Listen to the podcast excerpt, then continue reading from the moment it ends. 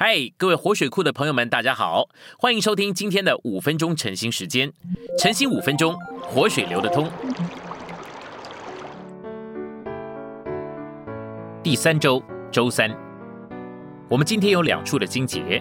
第一处的经节是约书亚记四章十节，抬约柜的祭司站在约旦河中，直到耶和华吩咐约书亚告诉百姓的事办完了，于是。百姓急速过去了。第二处是约翰福音十二章二十四节，我实实在在的告诉你们，一粒麦子不落在地里死了，仍旧是一粒；若是死了，就结出许多子粒来。我们来到了信息选读，神把祭司放在死里，好叫以色列人有一条路可以到生命之地去。祭司呢，是首先下到水里去，最末后才从水里上来的。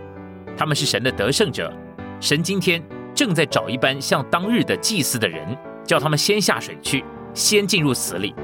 他们乐意先受十字架的对付，站在死里，好叫召会有一条生命的路。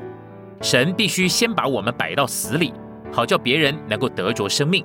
神的得胜者，也就是神的开道者，不是祭司能够成就什么，乃是因为他们抬着约柜，他们必须抬着约柜下到河底。我们必须让基督做中心，必须披着基督下到水里。祭司的脚站在河底，肩上抬着约柜，站在死地高举的就是基督了。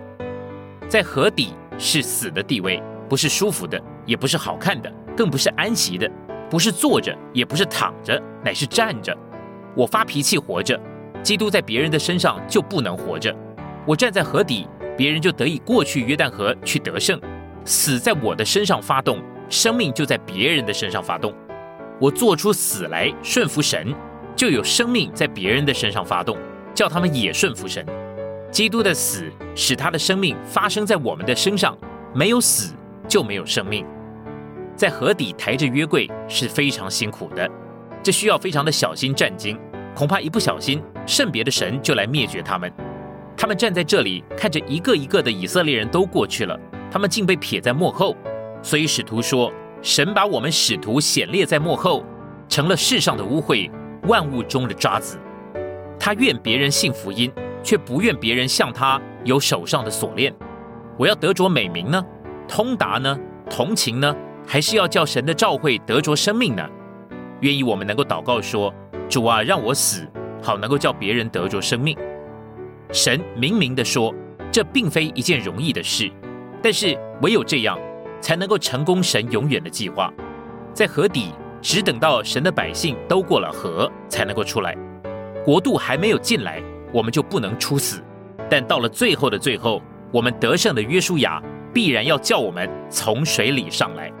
这是在国度起始的时候。许多人不是不顺服，乃是不够顺服。